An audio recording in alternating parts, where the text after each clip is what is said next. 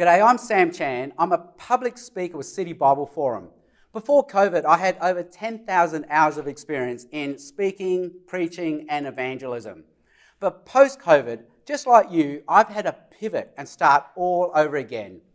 And so, in this series of videos, I'm going to share what's been working for me, and I hope they also work for you. And so, if you also love telling your friends about Jesus, this series of videos is for you.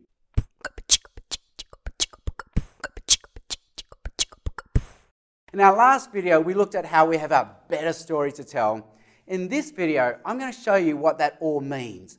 And this is what it means it's now okay not to be okay.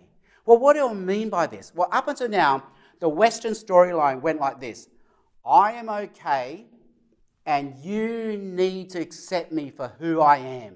And that sounds like a great storyline. But Will Storr, in his book Selfie, says that this storyline is what has led to a disproportionately high level of stress, anxiety, and depression in the Western world.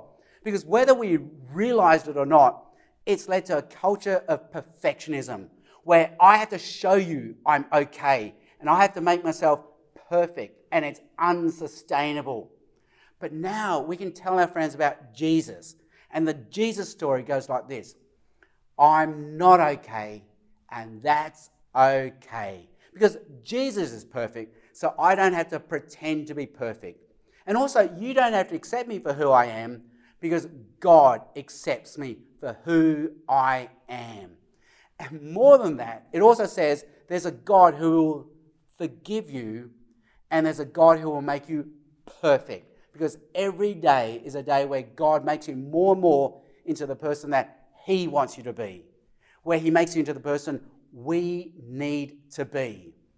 See, in pandemics, they show that there's actually a lot of shame where people look back and they don't like who they became.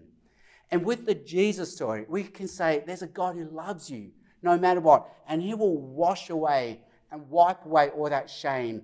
He forgives you and He will raise you up into the person that you need to be. This really is the better story to tell. It's okay not to be okay. And in the next series of videos, I'm going to show you how we can say this story to a screen. You've been listening to the Eternity Podcast Network, eternitypodcasts.com.au.